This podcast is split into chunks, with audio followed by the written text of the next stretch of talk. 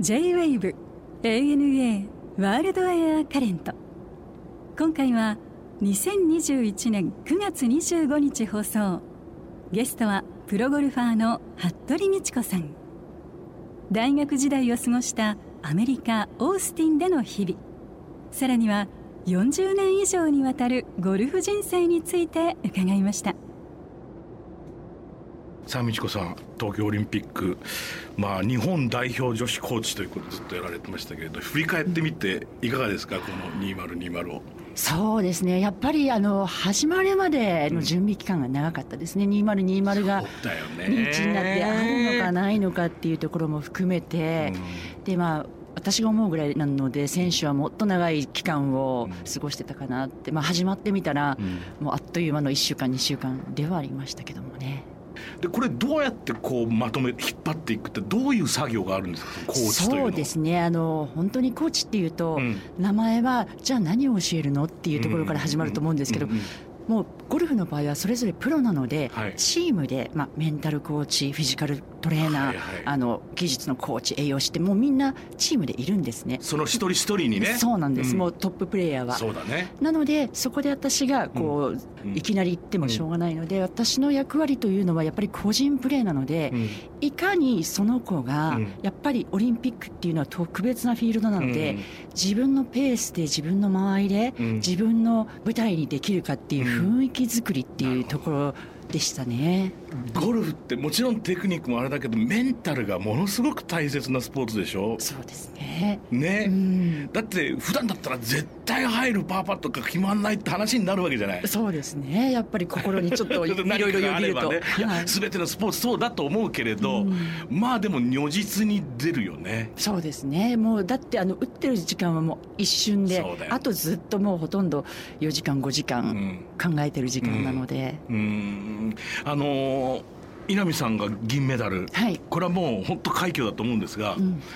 この近年やっぱりこう日本人ゴルファーっていうのは世界的に見て、そのワールドクラスとしてはどういった位置づけ、ポジショニングになってるきてるんですか。そうですね、一時は、うん、アメリカと韓国のに強だったんです、はい、ただにせんじゅうきゅうねん渋野さんが、うん、全英オープンに優勝してから、はい、その世界の日本人がメジャーに勝てないっていった壁が大きく崩れたと思うんですね、うん、で今年に入って松山さんがマスターズ優勝して、はいはいね、全米女子オープンも笹生さんが優勝してっていうところで、うん、日本人のこのメジャーに対するモチベーションが優勝できるっていう、はい、こう行って経験するだけではなくて、はい、私もどうせ行くなら勝ってきたいっていう、はい、そういったモチベーションに変わってるのがものすごく大きいと思いますね。これやっぱり精神的なものですか、うん、どうなんでしょうね。や, やっぱり同じこう身近にいる人ができたっていうのは、じゃあ自分にもできるんじゃないかって、ものすごくその、あの壁が低くなるというか、はい、うそうですね、それはあると思います。そうだ、ね、ベースボールとってもそうだもんね、うん、一昔前我々がまだ若い頃っていうのはさ、うん、なんかメジャーリーグに入ったってことがえらいことだったわけじゃない、日本人がっていうさ、そうですね、はい、でもそれがまあ例えばマー君とかさ、イチローとか出てきて、うん、はい、ああ地で何かなんなんて取れるんだっていう話だよね。そうですね、一緒に高校時代やってた仲間がえって世界でた戦うんだっていうのが普通になって、うんうん、で今や大谷が出てるわけじゃん。やっぱりそれって完全な進化だよね。そうですよね、もうハードルがぐっとこう下がりましたよね、うん、だよね、うん、まあ、スーパーマンが出てきたっていう感覚もあるけどさ、うん、でも何かそのやっぱりもともと元来やっぱり、まあ、ヨーロッパだったり、まあ、ゴルフの場合イギリスでしょ、はい、でまあ、アメリカのベースボールがあったりとか、まあ、その我々はそこに追いつけ追い越せとずっと、うん、まあ、戦後をやってきたはずですよ、おそらく。そうですね、はい、ね、はい、でそれが今同レベルで、もっと言うとそこからもっともっと戦えるってことになってきてるということだね、うん、そうですね、そのこう、うん、心理的なモチベーションというのはものすごくこう、はい、やっぱり違ってると思いますね。そうですね、はい、であとほら若者の間でやっぱりゴルフが随分とブームじゃないですか、はい、今、まあ、このコロナ禍というのもあるでしょうけれど、はい、そのまあアウトドアでできる、密にならない、うん、そしてまあコミュニケーションも取れるということで、この傾向ってのはまあもちろんね、嬉しいことだと思うんですが、はい、まあ、いつ頃からやっぱこれ変化してきてるというふうに感じられます。そうですね、やっぱりあのこのコロナ禍って大きいですね。やっぱりみんな あのある意味ストレスが溜まってて、うん、でゴルフってまあチョイスになかったと思うんですね、うん、まあ、遠いし時間かかるしてか、それイメージとしてにじゅうねんまえだったおっさんの、ね、休日だもんね。部長さんはゴルフみたいな感じがあったじゃないですか。イメージとしてですよ、うん、その普通のビジネスマンにとっては、うん、っていうイメージがあったと思うんですが、はい、なんかその会社の付き合いではなくてスポーツとしてっていうところが出てきたかもしれませんね。そうですね。あとやっぱりあの女子のこの近年の若手の活躍っていうのも見てて、じゃあちょっとやってみようかなっていう、ゴルフ場にゴルフをやらない方でも足を運んでくださって、うん、あ、じゃあちょっと今度やってみようかなとか、うん、あと若い人もじゃあまあ逆にちょっと喋るのは苦手だけど、まあ、デートの場にとか、例えばそうだね。何歳ですか、ゴルフを始めたのは。ゴルフを始めたのがじゅっさいですね。小学校よねんせい、当時は珍しかったですね。てかどんなきっかけなんですか、ゴルフ。じゅっさいの女の子がゴルフを始めるって。そうですよね、うん、もうあの本当に祖父が大のゴルフ好きで、はあ、家族でやりたいと。で私長女で、うん、体も見ての通り大きくて、うん、でまあスポーツが大好きだったので、うん、じゃあもう長女で一番上で選ばれまして。でそれはもう い, いきなり英才的なやつなんですか。いや、その時はもう私はもうプロに、家族もプロになるっていうふうには全く思ってなくて、まあ、ゴルフはもうあの年齢を選ぶことなく、ね、うまさも選ぶことなくやれるので、うん、まあ、ずっと家族楽しめるかなっていうところで、うん、はい。でも、うん、じゅっさいでじゃあ、まあ、ゴルフ行ってみました、はい、でクラブ持った、うん、で球打ってみた、はい。でもその時なんかこう感覚って覚えてらっしゃるんですか。いや、あの意外と当たらないなって止まってるボール意外と難しいじゃんみたいな。結構他のスポーツは割とどれもこう運動神経だけは良かったのでそ, それまではそれまでは何やってたんですか。それまではバスケットと陸上と、お、はい、なるほど。なのであれ意外と当たらないじゃんってまあ向きになってて、でまあ一生懸命やったんですけども、でも周りがもう本当にこう私みたいな子供って一人もいないので、うん、でだんだんやっぱり面白くなくて、やっぱりこうチームスポーツとかの方に、はい、まあ、小さい時はえじゃあ、うん、その真剣にって変な言い方ですけど、はい、ゴルフにこう人生かけ始めたってのは何歳ですか。かけ始めたのが中学校さんねんせいで、もう本当にもうその当時はなな限目の授業のように、うん、もうとりあえずいちじかんはんこう我慢して練習するみたいなところがありましたね。長い長い時間ではありました。でもだんだんもちろんほら、うん、楽しくはなっていくでしょ、その中でも。いや、その時は本当楽しくなかったですね。もう長女でやっぱりこう母も厳しかったので責任感じゃん。もう責任感です。もうただ中学さんねんせいの時に、まあ、出会いで森道夫先生っていうプロがいらっしゃって、はい、その方に会って、うん、うわなんてすごいボール打つんだろうっていうところで、うん、あの方に教えてもらいたいって言ったところから私のゴルフ人生が変わりましたね。なるほどね。なんか憧れみたいなものを一つ持つと、はい、違うよね、若者って。そうですね。あともうその先生が海外経験豊富だったので、うん、まあ、私の体型を見て、まあ、手も長いし、うん、背も高いから、うん、君は海外で十分やっていけるみたいなこうモチベーションを上げてくださる教え方だったんですね。へえ。なので当時のこうある意味のスパルタ式ではなくて、うん、なので上手にそういったこう気持ちをやっぱり組んでくださって、うん、あの教えてくださったのは大きかったと思いますね。でそれからね、日本女子アマ優勝っていうのが、はい、まあ、史上最年少でおとりになりましたけど、これはなじゅうごさいですか。高校いちねんせいですね。ろくがつえつまりその、うん、わーっと真剣にやり始めたらバッと花が咲いた。そうなんです。あれって多分半年後ぐらいですね、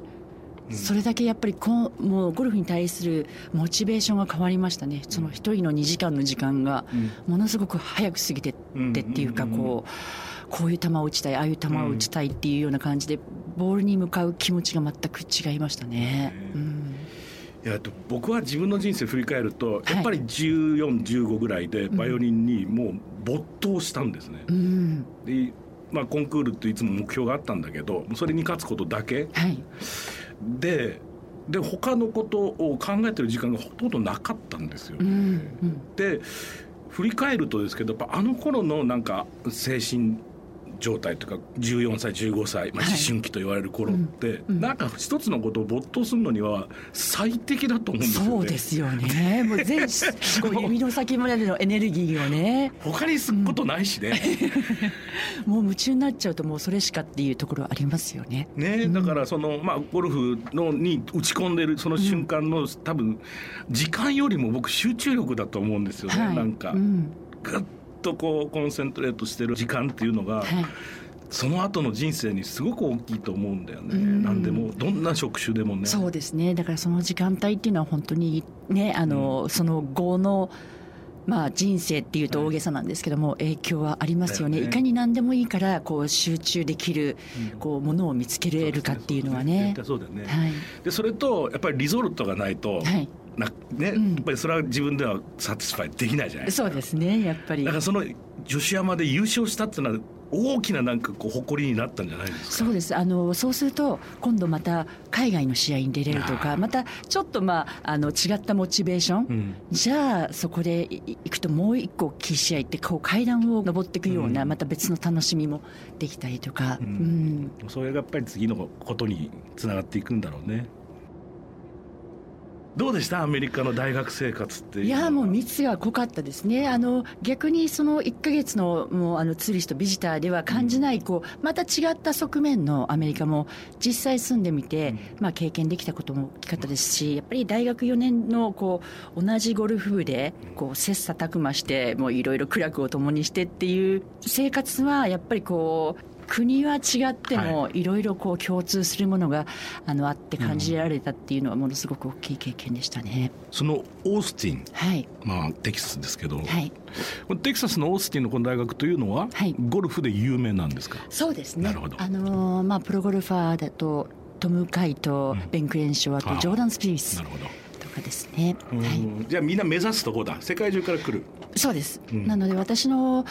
うん、あのゴルフ部の時代の時はもうごかこくぐらいからあのそうですねゴルフチームのメンバーがじゅうにさんにんだったので、うん、ごかこくっていうと結構インターナショナルですよね。毎日レッスンっていうか練習があるんですか？毎日はうん大体ありますね。ただまあ割ともうそのじゅうにさんにんっていうのはそれぞれ確立されてるので、うん、ある程度は個人に任せるところがありました、うん、もう成績主義なので、うん、ダメだったらダメで切り捨てられるみたいな感じなので、はい、でもさいや、まあ、音楽も一緒だと思うんだけどその結果はね、うん毎回のコンディションとかもあるわけじゃない。でもその中ででもやっぱり切磋琢磨があって、はいうん、でも実にシンプルなスポーツにはその作業としてはさそうですね分かりやすいみたいな数字でね数字で出るので、はい、感性でやっぱり音楽って好き嫌いとか、うん、やっぱりその時のちょっと私本当に音楽音痴であんまりそんなこと言えないんですけど、うん、そういうこう表現でちょっと個人差ってひょっとしたらあるのかなって思う。あるしもちろんスコアも出るんですよ、はい、バイオリンの、ね、コンクールコンテストでも、うん、でもあそこミスったとかいうよりも、うん、まずそもそも音色がいいやつ買ったりさ、うんうん、でもすっごい上手にひあ歌心で弾いてるけど、うん、あそことあそこミスったら、うん、あそれは優勝ないよねとかさ、うん、だから人によってだすごいあれに似てるよね、うん、あのフィギュアスケートとか。あそうですねそうですね。芸術点的なところが、うん、どこをアテンションするかみたいなところ。そう、そうなると今度ジャッジする先生の好み出てくるでしょ、うんうん、でもスポーツってあの何対何とかさそうです分かりやすいもうあのスコアで出るのでスコアで出るじゃないですか、はい、でもそれを毎日毎日向き合ってるその精神力っていうのはすごいことだろうな、うん、そうですね。だから調子が悪いとやっぱり自分のその数字が人間性に影響しやすいスポーツでもあるのでその辺はやっぱりだからメンタルスポーツっていうふうにも、ねはい、言われてますね。練習の時の方がやっぱりいいスコア出るんですか？私は本当にちょっと変わってておそれ本番の方がいいですっていうか練習だと気楽になりすぎちゃってボールがなんか集中っていうかどっちでもっていうと本当にどっちでもいい方向に飛んじゃってだから追い詰められた方がいいタイプなんですよね。もう帰る家がないよぐらいすごいね。いやあのねゴルフのね、はい、そのゲームマッチをテレビで見ててもあそこのギャラリーの前で全員が見てる中で、うんあんなちっちゃい球打つのビビるだろうなと思うんですよ確かにちっちゃいですからね、うんうん、あれは本当に緊張感がすごいねと。そうです。私もでもでもなんか私的には、うん、あのその緊張がなくなったらやっぱりゴルフに対する情熱っていうか、こういつまでも緊張していたいっていうのはあります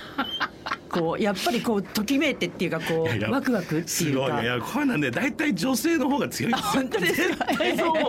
おかしいもん、そんなあんなことあんなことさせられるの嫌だもんな僕は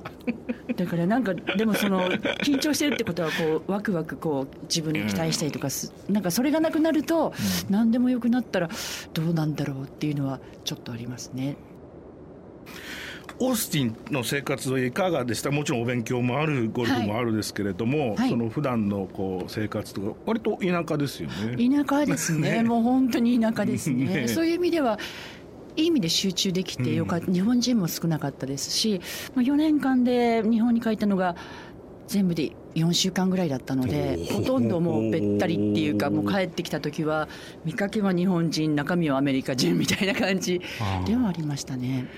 いやテキサス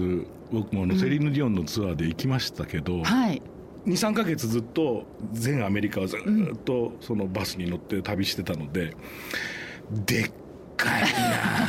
ていうのがもういまだに印象に残ってる。そうです。料理のポーションもすごいもうもういいよね、大きいですね。何が美味しかったですか、うん、やっぱりそうですね、やっぱカーボーイのステートなので、うん、スペアリブズとか あ, あとメキシコにボーダーで近いので南部 で, で、ね、あの本場のメキシカン料理も結構美味しかったですね、うんまあ、テックスメックスは本当、うん、結局一番食うよね、みんなアメリカ、ね、それは全土渡ってもだろうと思うし、う、ねうん、それはやっぱりスペアリブとか別なんですか、やっぱり随分と違いますか、その大都会で食べるのとは。うーん、もう量が多いですねもう本当にもう初めの前菜ぐらいでお腹いっぱいになっちゃうみたいな、はい、そこまでスペアリブまでいかないぞみたいな。あ、そうえお店で言うとなんか一つぐらい、うん、もしオースティン行かれる方があれば。そうですね、あのスペアリブズはあのカウンティーラインっていうお店がとっても雰囲気良くて、うん、もう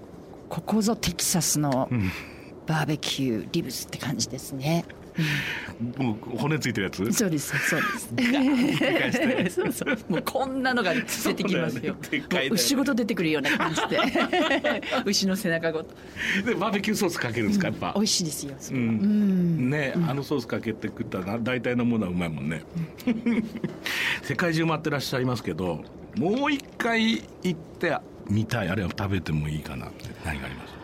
そうですね、私あのスウェーデン行った時に、うん、すごくもう本当に景色が綺麗なのと、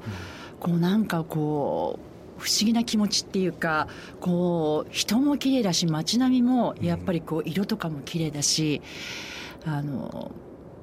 シーフードも美味しいしっていう、まあ、若かったからそういうの街並みがキラキラに見えたんだと思うんですけども、うん、もう一度北欧に行ってみたいですね。あ、そうですか、はい、僕スウェーデン行ったことがなくて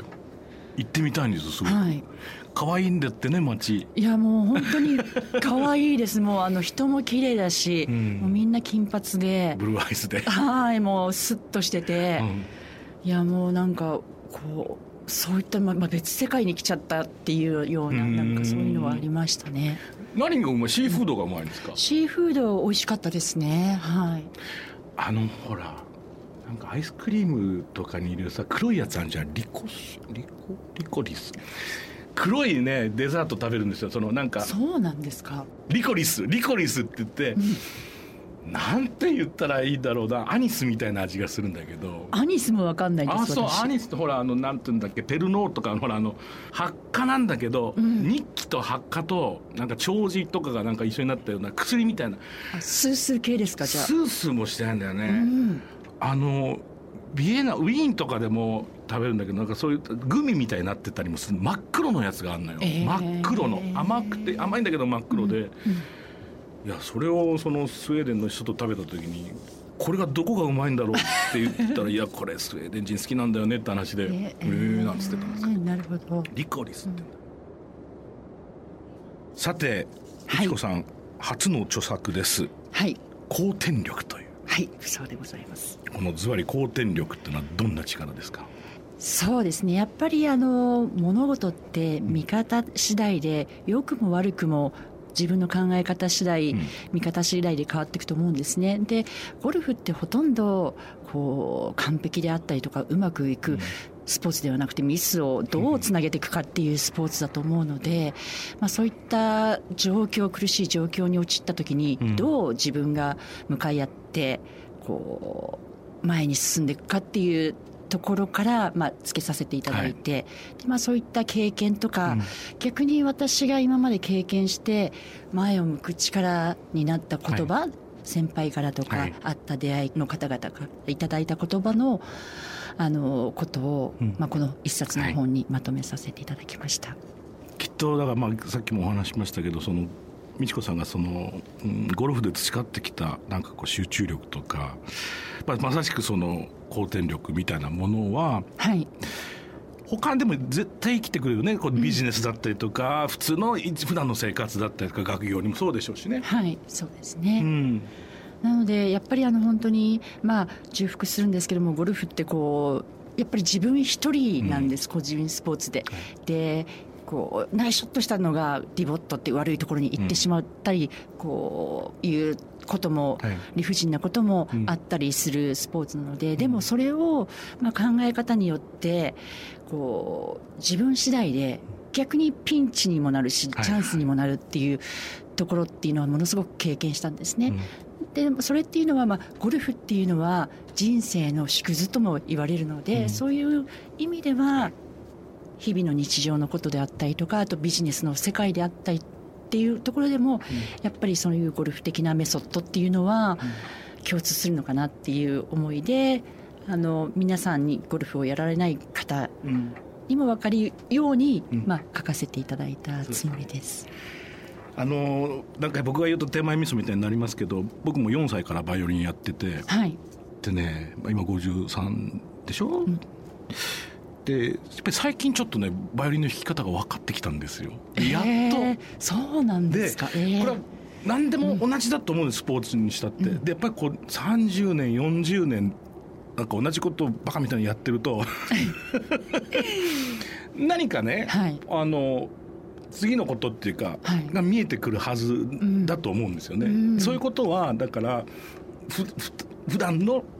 ビジネスだったりも生きてくることがたくさんヒントがあるような気がするので、ね、そうです ね, ね、うん、